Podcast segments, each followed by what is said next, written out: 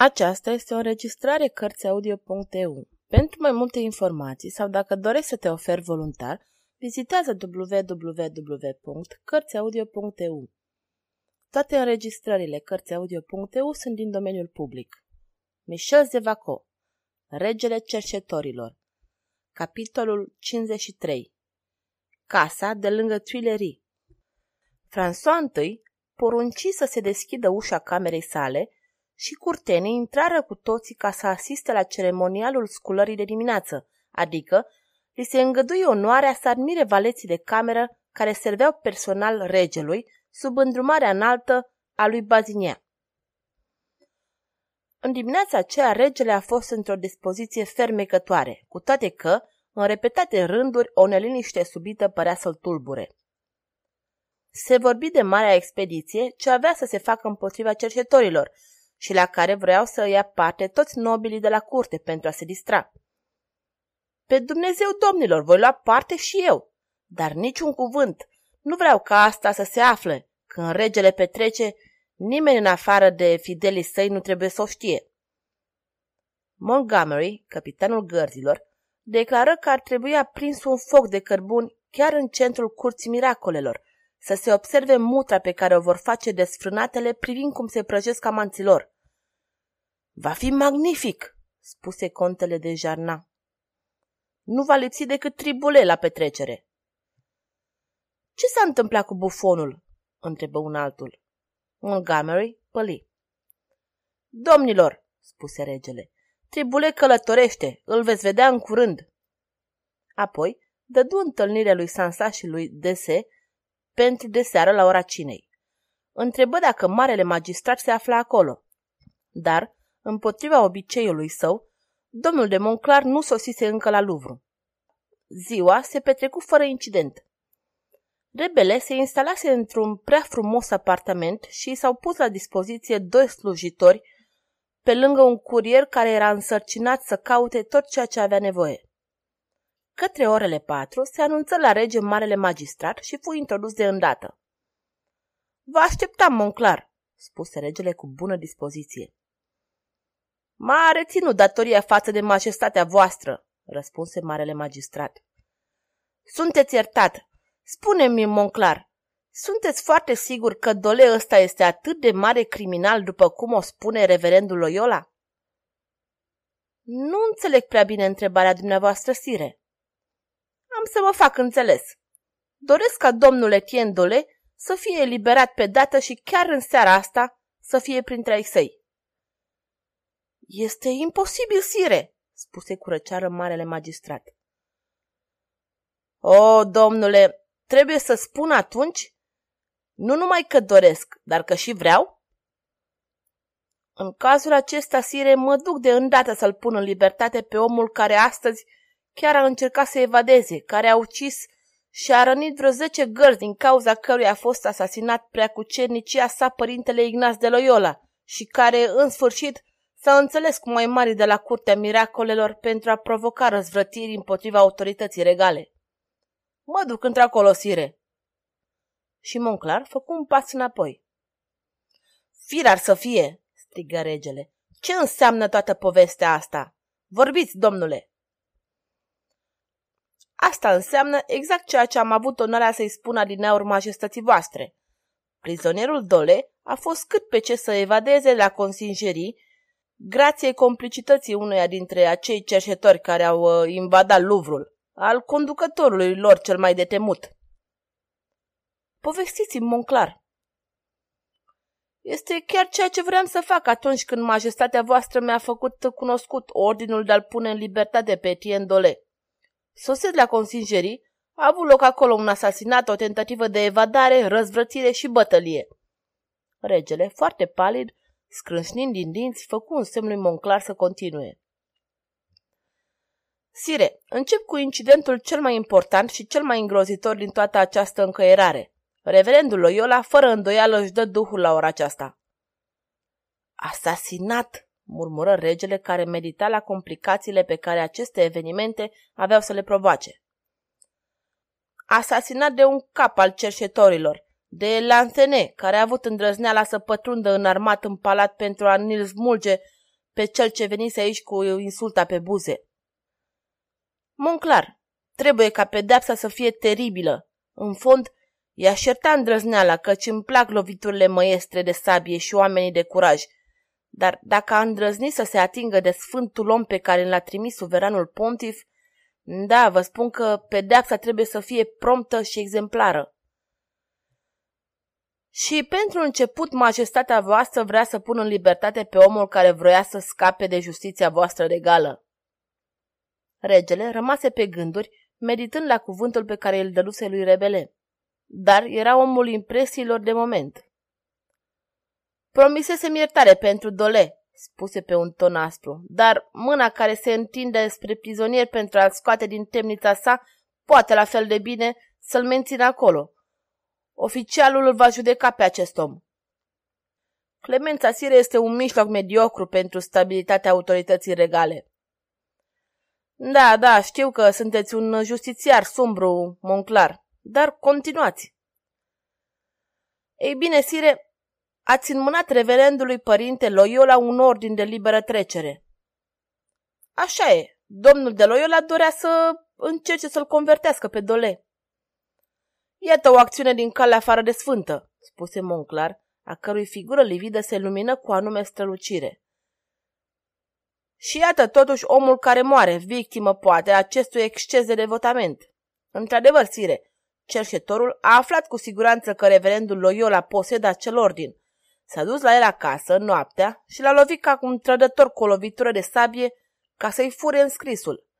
Înarmat cu prețioasa semnătură a majestății voastre, mizerabilul, îmbrăcat în hainele reverendului, a putut intra la consingerii.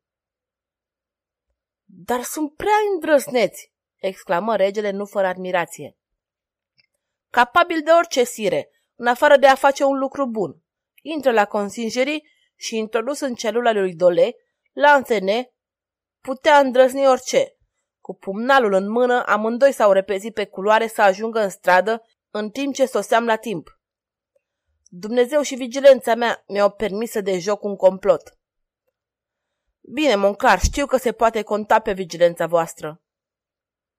Așadar, majestatea voastră revocă ordinul pe care mi l-a dat adineauri? Da, conte. Și pe când acest lansene nu l-ați arestat? Mi-a scăpat sire, grație intervenției complicelui său Manfred. Răi oameni, făcu regele gânditor. Mari nelegiuiți sire, ei bine, n-ați organizat cumva o expediție împotriva lor? Da, sire, totul este pregătit. Și când atacați? În seara asta. În seara asta? Drace, la ce oră? La miezul nopții, sire. În acest caz, totul este bine. Miezul nopții este un ceas care îmi convine. Duceți-vă, Monclar, și nu uitați să-mi aduceți la cunoștință vești despre domnul de Loyola de două ori pe zi. Îl voi trimite la el pe fiul meu, prințul, pentru a-l încredința de durerea mea. Onoarea asta nu e de colo pentru astfel de om. Până atunci, dați-i de înțeles că sunt dezamăgit de acest eveniment și gata să-i ofer o atare despăgubire pe care o va socoti convenabilă. Duc cu mine aceste cuvinte minunate reverendului Sire. Și sunt convins că în alta bunăvoința regelui nu va contribui în măsură mai mică la vindecarea Sfântului Om, dacă totuși îndurarea divină a hotărât să-l lase încă pe pământ, unde a săvârșit atât de mari binefaceri.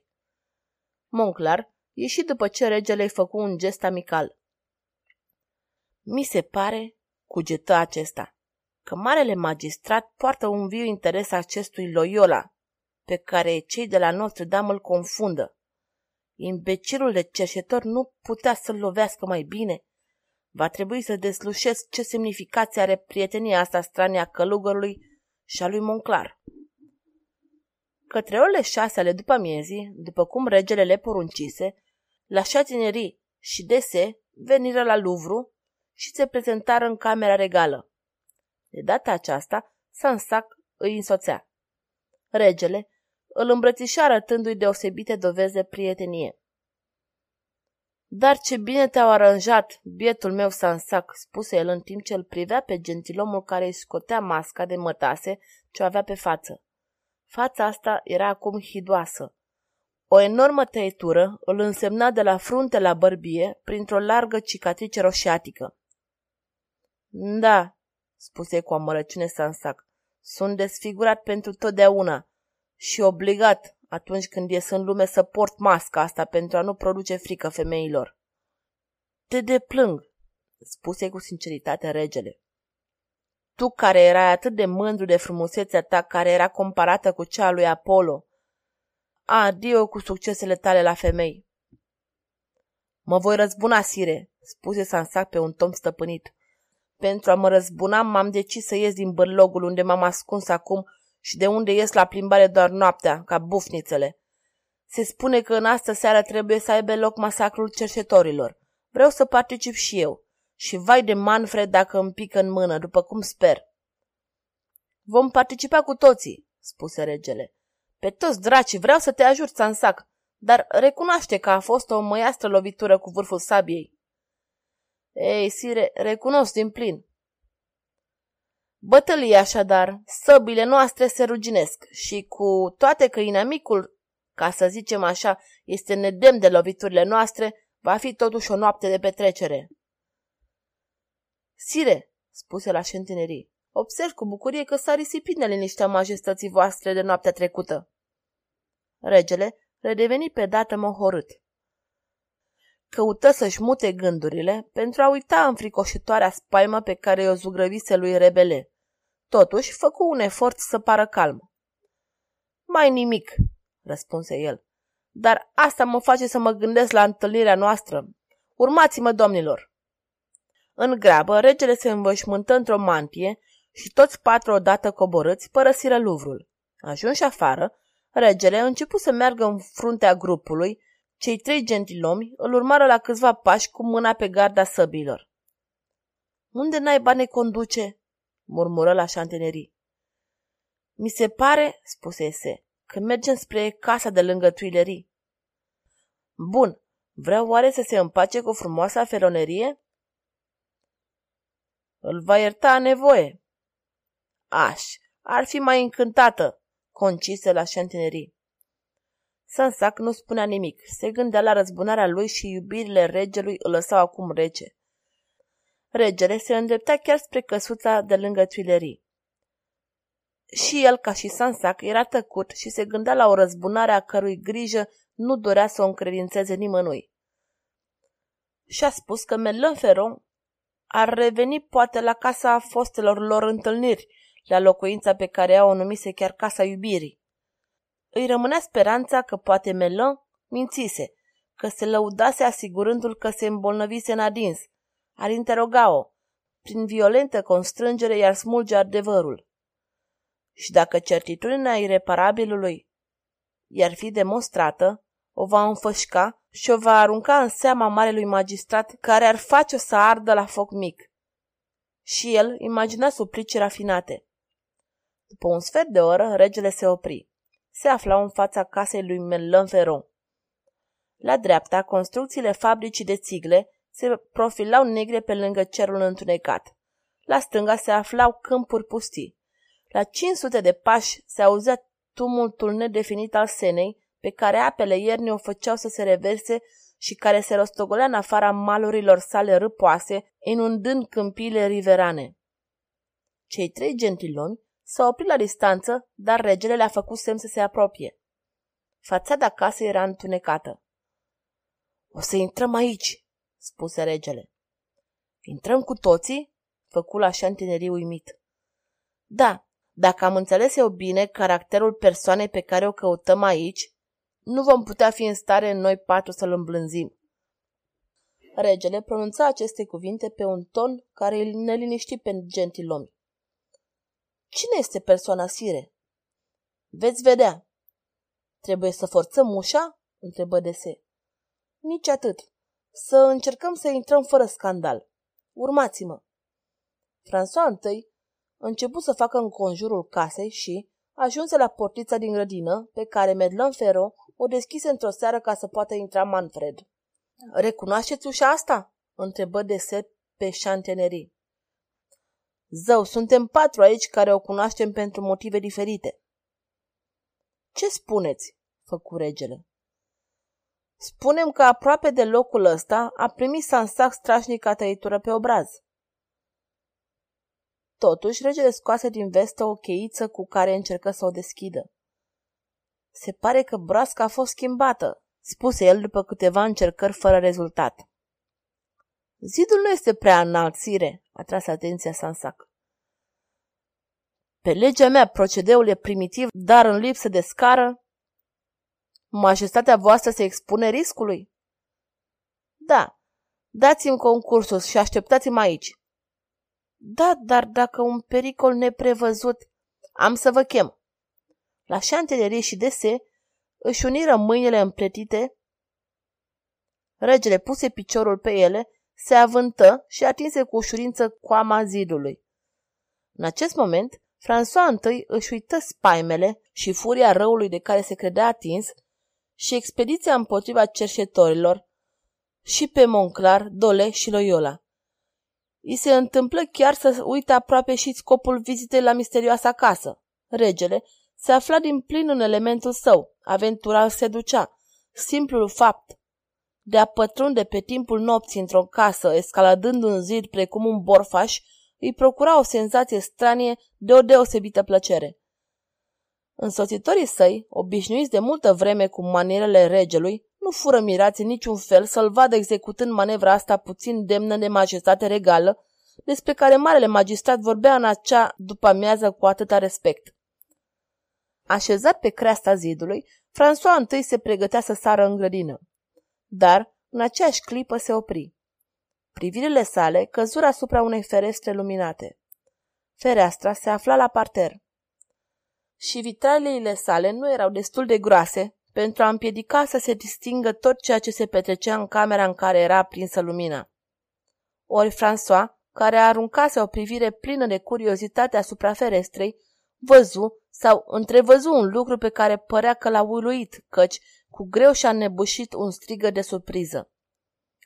Privea cu mai mare atenție ca și cum s-ar fi îndoit de prima mărturie, dar fără îndoială, de data asta se convinsese. Sări, nu în partea dinspre grădină, ci spre exterior. Părea foarte emoționat și cuprinse mâna lui Șantinerii. Ia, murmură, e aici! Nu era vorba despre o femeie pe care majestatea voastră intenționa să o vadă? Da, dar nu pentru cea care am venit adineauri. Și fără a se mai preocupa de uimirea pe care aceste cuvinte bizare le provoca gentilomilor, regele reveni iute către fațadă și de data asta izbie el însuși ciocănelul de la poartă.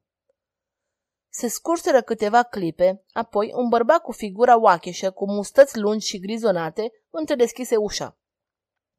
Ce doriți?" întrebă el pe un ton aspru. Să-l întâlnesc pe stăpânul casei," răspunse regele. Reveniți la ziua." Imediat vreau să-l întâlnesc," făcu regele. În același timp, urcă cele câteva trepte ce conduceau la poartă. În acest timp, cei trei gentilomi se prezentară pentru a le scorta pe rege. Hei!" strigă bărbatul cu mustăți enorme. Dacă sunteți oameni cinstiți, retrăgeți-vă fără întârziere. Dacă ați venit cu intenții rele, vă va costa scump. Și bărbatul trase de la șold un pumnal lung, punându-se în gardă. Bagă pumnalul în teacă, spada cape, se auzi o voce sonoră. Ce doriți, domnilor? Un bărbat înaintă în fața regelui. Ei, bineînțeles, domnule cavaler de Ragaston, vă felicit că vă păziți atât de bine. Regele, murmură cavalerul de Ragaston, înlătur spada cape. Iertați-mă, sire, dar cine ar fi putut prevedea remarcabila onoare pe care o rezervați acestei umile locuințe? Binevoiască majestatea voastră să intre în această încăpere. Ragastă deschise o ușă. Mulțumesc, cavalere, spuse regele, dar mi se pare că am auzit discutându-se că s-a deschis ușa. Nu doriți ca pentru moment să fac parte din societatea care se află la dumneavoastră acasă? Sire, făcu Ragaston uimit, nu există alte persoane aici decât cea a doamnei prințese de Ragaston Alma și a unei biete tinere fecioare. Voi fi onorat să fiu îngăduit în preajma acestor doamne, făcu regele cu un surâs. Nu era cu putință să te sustragi unei asemenea onoare. Și stă, se îndreptă cu amabilitate către ușa camerei de unde regele, de la înălțimea zidului, privise cu atâta curiozitate prin vitralii.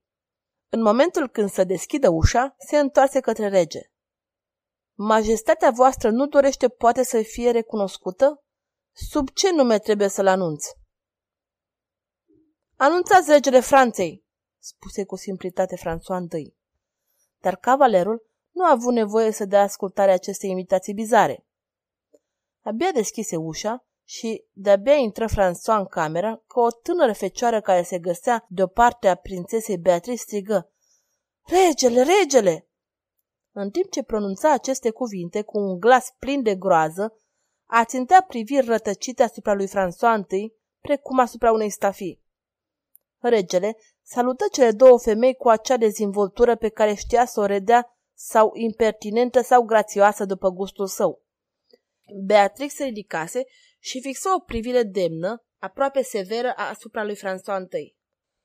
Doamnă, spuse acesta, fără ca vocea să-i trădeze reala și profunda emoție ce o încerca.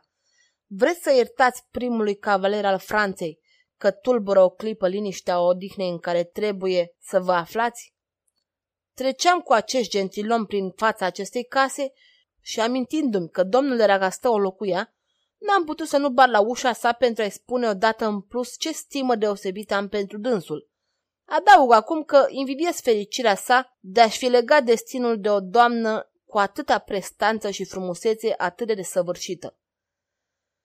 Sire, spuse Beatrix cu un accent de demnitate care făcu să apară o roșață pe obrajii regelui, atât de puțin obișnuit pe cât ar fi fost să roșească.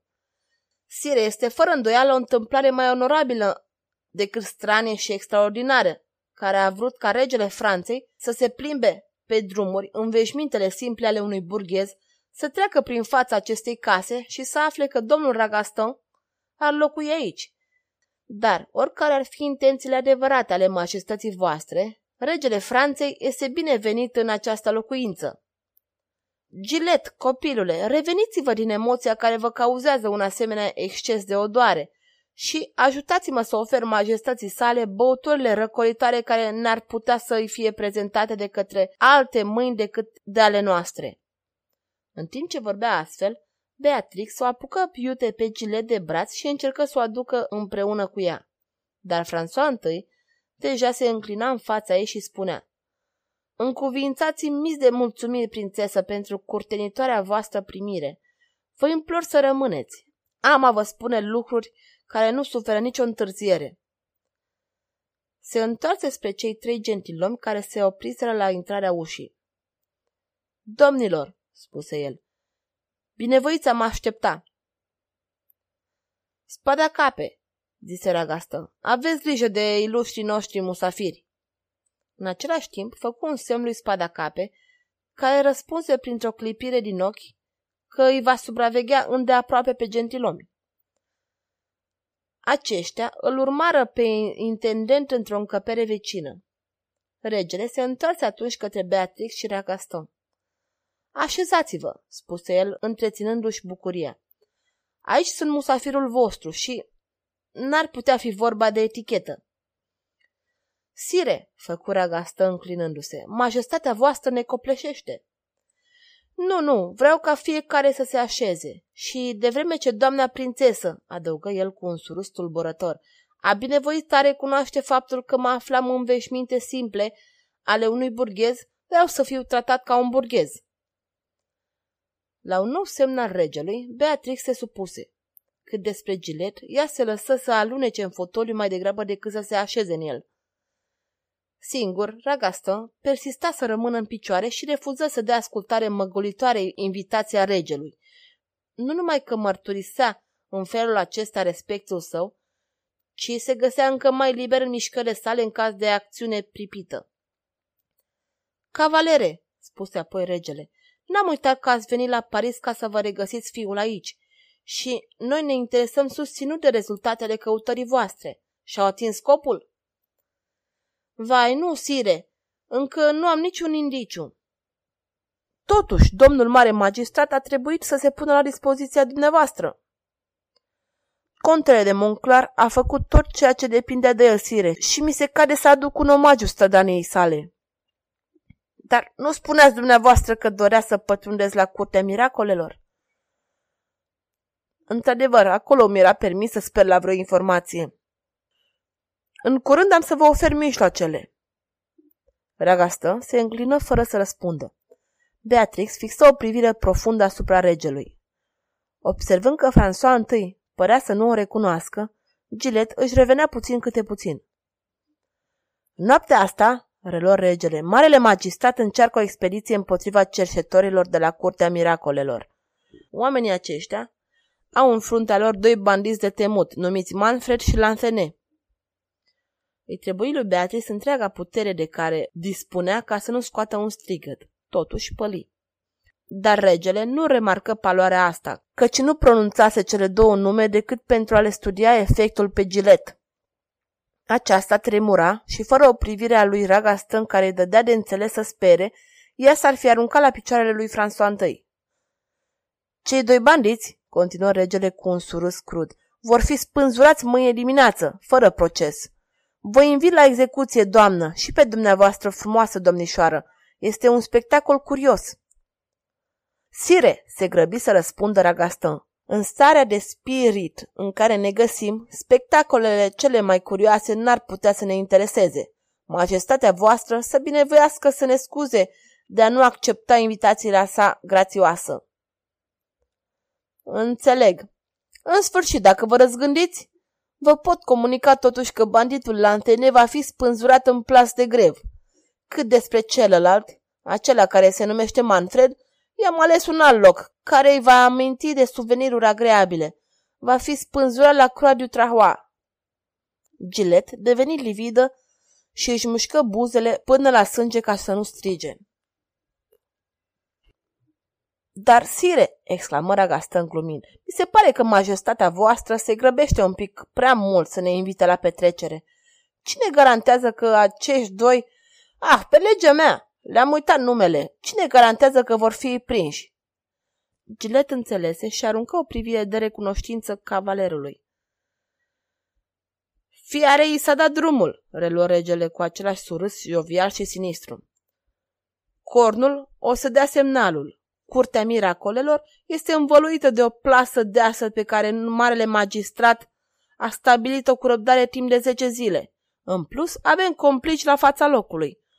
Oricum ar sta lucrurile, Cavaler Expediția promite să fie una dintre cele mai distractive. Toată curtea mea va fi prezentă acolo și, bineînțeles, voi fi și eu acolo. Cavalere, fiți dintre ai noștri și veți avea prin asta o excelentă ocazie de a intra la curtea miracolelor. Accept cu recunoștință, sire. Acceptați? făcu regele cu imire. Monclar îi dăduse într-adevăr raportul despre discuția pe care o avusese cu cavalerul și despre refuzul ferm pe care acesta îl opusese unei propuneri de acest gen. Fără îndoială, sire. De-al minteri, unde se duce regele Franței, este o onoare pentru un cavaler să se afle și el. Să tragem așadar spada, sire, împotriva acestor dușmani de temut. După Marinian, victoria de la curtea miracolelor va da strălucire domniei majestății voastre. Regele își mușcă buzele. Domnule cavaler, spuse el, sunteți foarte spiritual, așadar astfel ați înțeles să faceți parte dintre ai noștri? A, sire, nu am intenția să lipsesc de la petrecere, vă jur. Ei bine, întâlnirea se face la Louvre la orele 11. Atacul va avea loc la miezul nopții. Sire, la orele 11 voi fi la Louvre. Faceți cum este mai bine, veniți cu noi. Majestatea voastră să mă ierte, dar înainte de a mă duce la Louvre, trebuie negreșit să fiu într-un alt loc la orele 10. Și nu se poate amâna? Imposibil, sire. Regele privi în jurul său. Dacă gentilomii săi ar fi fost în preajma lui în acest moment, fără îndoială ar fi dat ordin să-l aresteze pe Ragaston. Dar chipzui că n-ar fi poate cel mai tare și că locuința ascundea poate un număr de oameni suficient pentru a-i pune în încurcătură pe cei trei însoțitori ai lui și pe el însuși. Făcu așadar un gest amabil și continuă. Fiecare cu treburile sale. E de ajuns că mi-ați promis să fiți în același timp cu noi la curtea miracolelor. Sire, nu numai că vă promit, dar vă și jur. Îmi place această înflăcărare, spuse regele din ce în ce mai uimit. De fapt, înțeleg că dumneavoastră n-ați scăpa o asemenea ocazie. Nu cunosc nimic mai dureros ca situația unui tată și a unei mame care își caută copilul. Doamnă, mă veți considera pregătit să întreprind totul pentru a vă ajuta. Sire, se bâlbâi Beatrix. Regele a pronunțat aceste cuvinte pe un ton grav și convins. De altminteri, reluă el îndată, există, o recunosc, puțin egoism în ceea ce am spus. Dacă stau așadar la dispoziția dumneavoastră, binefacere pe care nu o voi uita toată viața, sire, exclamă Beatrix cu o reală emoție. Dacă mă interesez atât de susținut de căutările voastre, este pentru că am încercat toate spaimele ce trebuie să vă fi tulburat. Dumneavoastră, sire? Eu, doamnă. Faptul de a fi rege înseamnă să fii mai puțin om? Și cine v-a spus că n-am și eu un copil care mi-a fost răpit? Cine v-a spus că și eu, la rândul meu, nu m-am dedat ani de zile la asemenea căutări pe care dumneavoastră le susțineți în prezent? Sire, făcu ragastă, surpriza noastră? Da, știu, considerați că un rege este la adăpost de nenorocirile care pot să lovească pe ceilalți oameni. Ei bine, nu este așa. Îndur precum voi. Ce spun? Am îndurat și mai mult decât voi. Căci după ce am căutat multă vreme copilul și l-am găsit, și printr-o nenorocire mai îngrozitoare decât tot ce vă puteți imagina, copilul m-a renegat, n-a mai vrut să mă recunoască dreptată. A fugit de la Louvre unde l dusesem. Ascultați-mă până la capăt. V-am promis să vă ajut să vă regăsiți fiul. Ajutați-mă voi să o convingeți pe fica mea să revină la Louvre. O puteți face, trebuie să puteți. Și asta imediat, căci copilul meu, fica mea, este chiar aici, sub ochii voștri. Iată-o! La aceste cuvinte, regele se ridicase în picioare și arătă spre gilet, care scoase un geamăr slab și își acoperi obrazul cu mâinile. Cu o mișcare spontană, Beatrix alerga spre tânăra fecioară pentru a o proteja și își șopti la ureche. Nu te teme de nimic, copilă. Nu spuneți nimic, cavalere? făcu regele cu o mânie nedefinită. Sire, spuse Ragaston, răspunsul meu este foarte simplu. Aș fi eu însă un tată denaturat dacă aș încerca o singură clipă să o rețin pe tânăra fecioară. E rândul vostru să vorbiți, Gilet, și să spuneți sincer dacă vă convine să-l urmați pe majestatea sa. Și dacă, după cum atitudinea se lasă de presupus, ea refuză să mă urmeze? Izbucni François întâi. Cavalere, luați bine seama la ce aveți a spune și a face.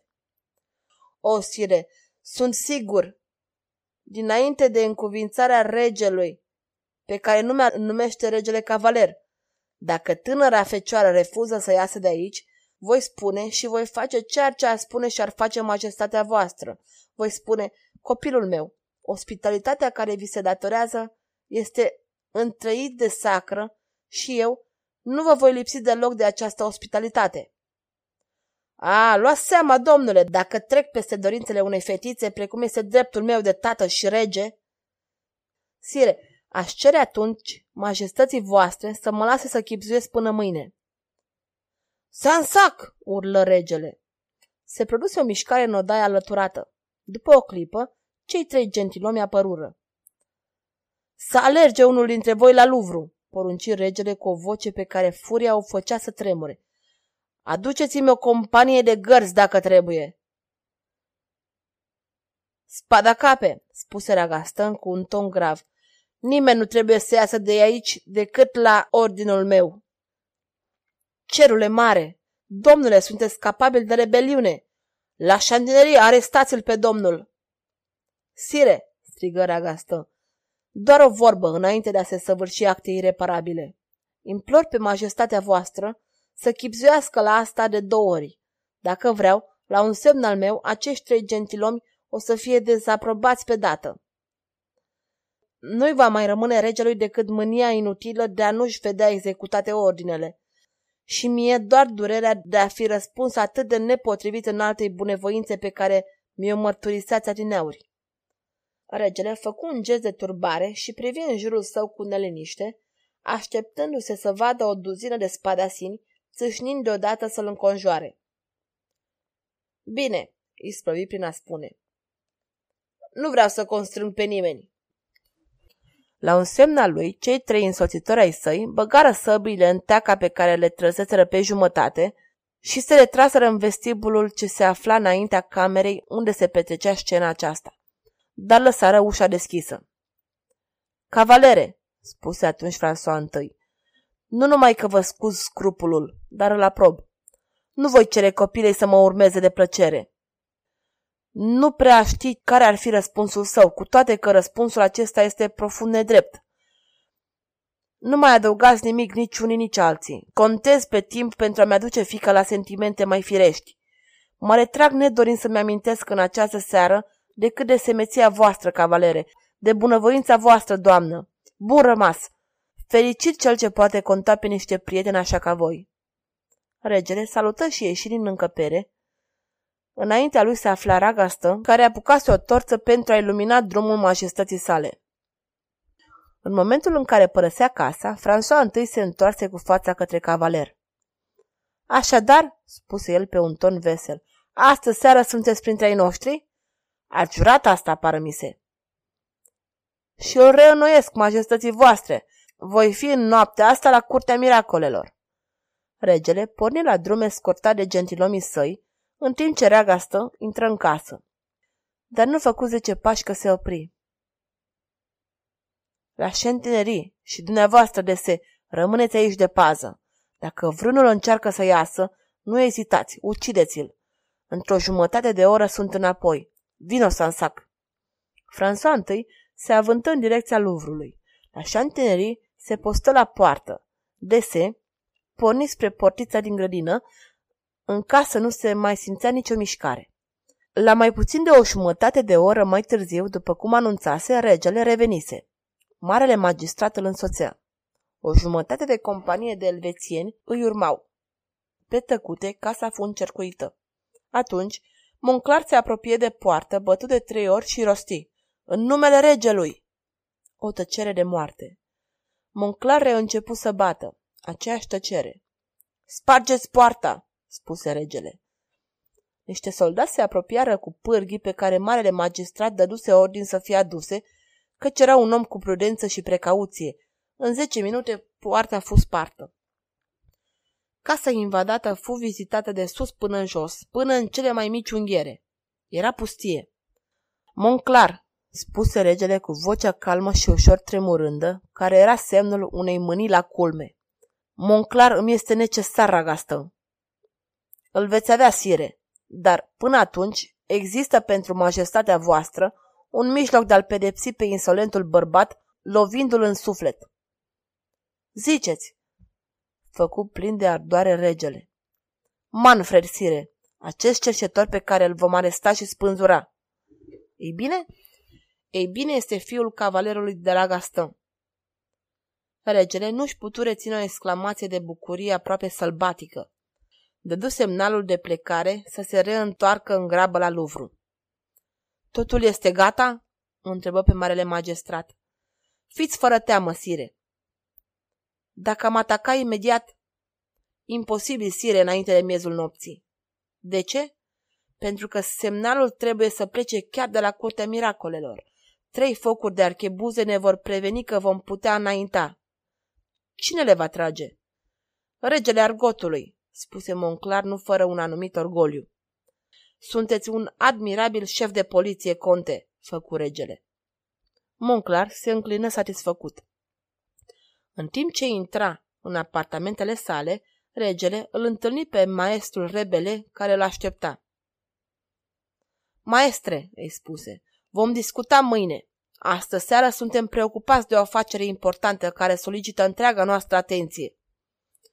Ei, sire, care e afacerea asta mai importantă decât sănătatea și viața? Despre boala în chestiune vreți să-mi vorbiți? Veniți! Îl conduse pe rebele în camera sa. Vorbiți, bunule rebele, spuse când se aflară singuri. Sire, cred că am găsit un mijloc de a preveni răul. Cum vă spuneam azi dimineață, o treabă asta nu este de temut pentru că acțiunea ei este în primul rând ignorată. Ființa este atinsă de către ea în originele sale vii. Este vorba de o anume încetineală și atunci când, din lăuntrul organelor, apare la iveală și își face simțită prezența, atunci e prea târziu. Moartea este inevitabilă și moartea asta este atroce. Regele nu se putu stăpâni să nu tremure, cuprins de groaza pe care izbutise să o uite un moment. Atunci este prea târziu, spuse, dar fără să știe, înainte ca să se arate, dacă savantul pătrunde în adâncul ființei și combate odiosul dușman până nu prinde a se consolida. Asta este ceea ce doream să vă spun. Este mijlocul de a ataca răul încă slab și incapabil de rezistența pe care am găsit-o. Am să-mi petrec noaptea preparând medicamentul pe care mâine dimineață îl va lua mașestatea voastră. Mă salvez, rebele!" strigă regele într-o explozie de bucurie destul de asemănătoare cu cea naufragiatului care, pe punctul de a pieri, poate în sfârșit să se salveze. Mă readuci la viață.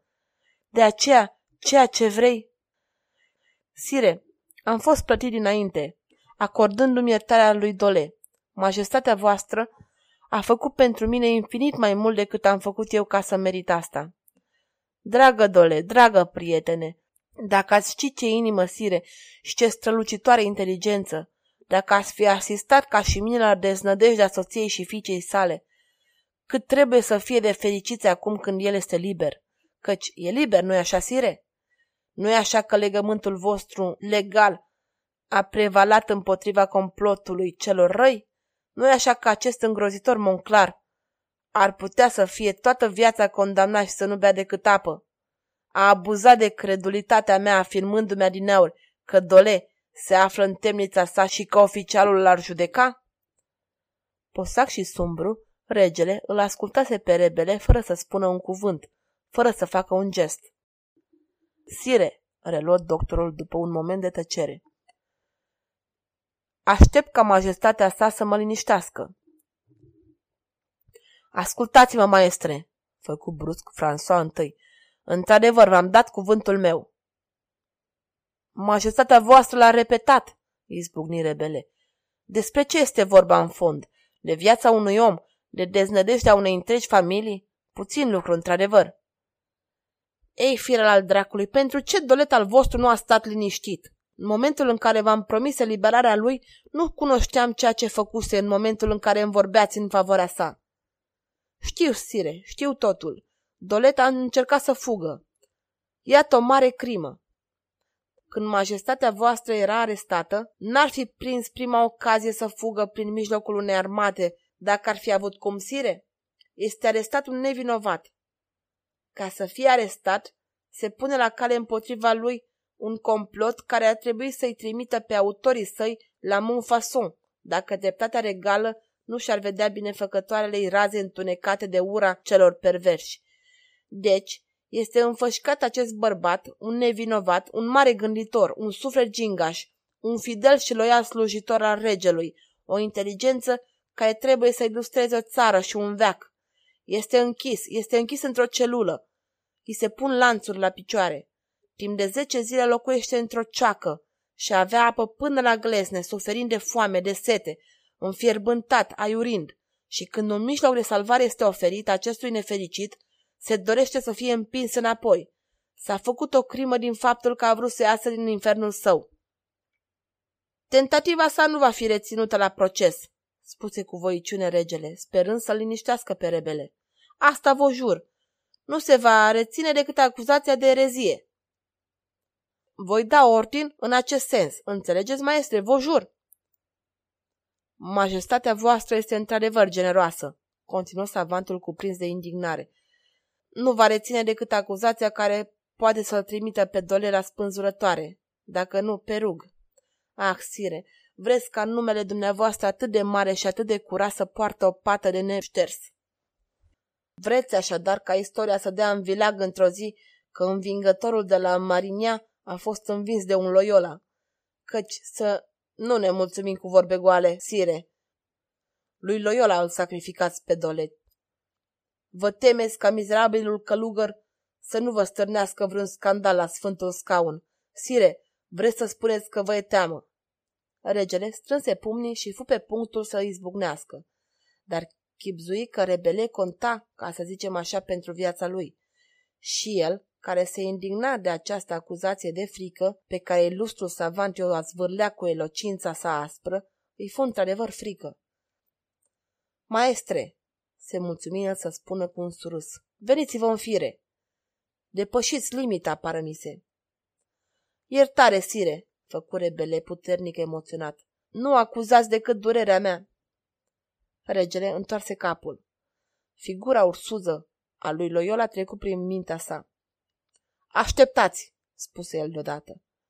Sire, strigă rebele, dați ascultare inimii voastre mărinimoase. Regele trecu iute în încăperea vecină, unde stătea în permanență bazinia și câțiva seniori. Marele magistrat se afla acolo. François I îl trase într-un colț. Monclar, îi spuse, ce mai face bunul domn de Loyola? Știți că mă interesez prea mult de rana sa pe care o vom răzbuna în curând, sper. Monclar a avut un surâs subțire. Știa că rebele se afla în camera regală. El priceput ce se petrecea în mintea regelui. Este un miracol, țire, spuse, dar e sigur că sfântul om nu va sucomba. Chirurgul majestății voastre tocmai m-a încredințat de aceasta. Ah, făcu regele cu simplitate și intră în camera sa. Dacă i-aș fi anunțat că Loyola este pierdut, gândi Monclar, mi-ar fi înnoit ordinul de eliberare pentru Dole. Ei bine, făcu regele către rebele, tocmai făceam imposibilul pentru dumneavoastră. Îl salvați pe Dole, sire? Ah, mulțumesc, nobilă rege. Ei bine, nu. Nu, pe Maica prea curată. Nu vreau să spun că am făcut un ultim demers pentru a observa dacă n-ar exista mijlocul de a salva pe protejatul vostru. Ei bine, sire? Ei bine, afacerea se află deja pe mâna oficialului. De acum înainte trebuie să mergem până la capăt. De ce, sire, de ce? întrebă rebele cu înflăcărare. În asta constă toată politica, maestre. N-ar mai fi respect pentru justiție și religie în Franța dacă religia și justiția n-ar fi inflexibile în mersul lor. De data asta rebele tăcu. Înțelese că Dole era pe veci sacrificat și binevoia să-i răspundă lui François I care, pentru a nu-l îndepărta pe doctor, îi spunea Liniștiți-vă, maestre. Dacă e indispensabil ca Dole să fie condamnat, cu toată inocența pe care o invocați, mă voi strădui să-i salvez viața. Zdrobit de formidabilul munte al neașteptărilor, pe care încercați să le scoată la iveală, filozoful își lăsă umerii jos, în semn de salvare sau semn de disperare. Medicamentul? reluă regele cu timiditatea rușinii. Am să lucrez la el, sire. Și îmi promis, maestre, că va fi gata mâine dimineață?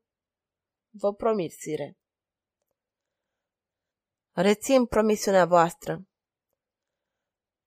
Totdeauna mi-am ținut promisiunile, sire. La acest cuvânt care îl înțepă pe François I, rebele se înclină, ieși din camera regală și merse cu inima necată de disperare, se închise în laboratorul pe care îl încropise în grabă.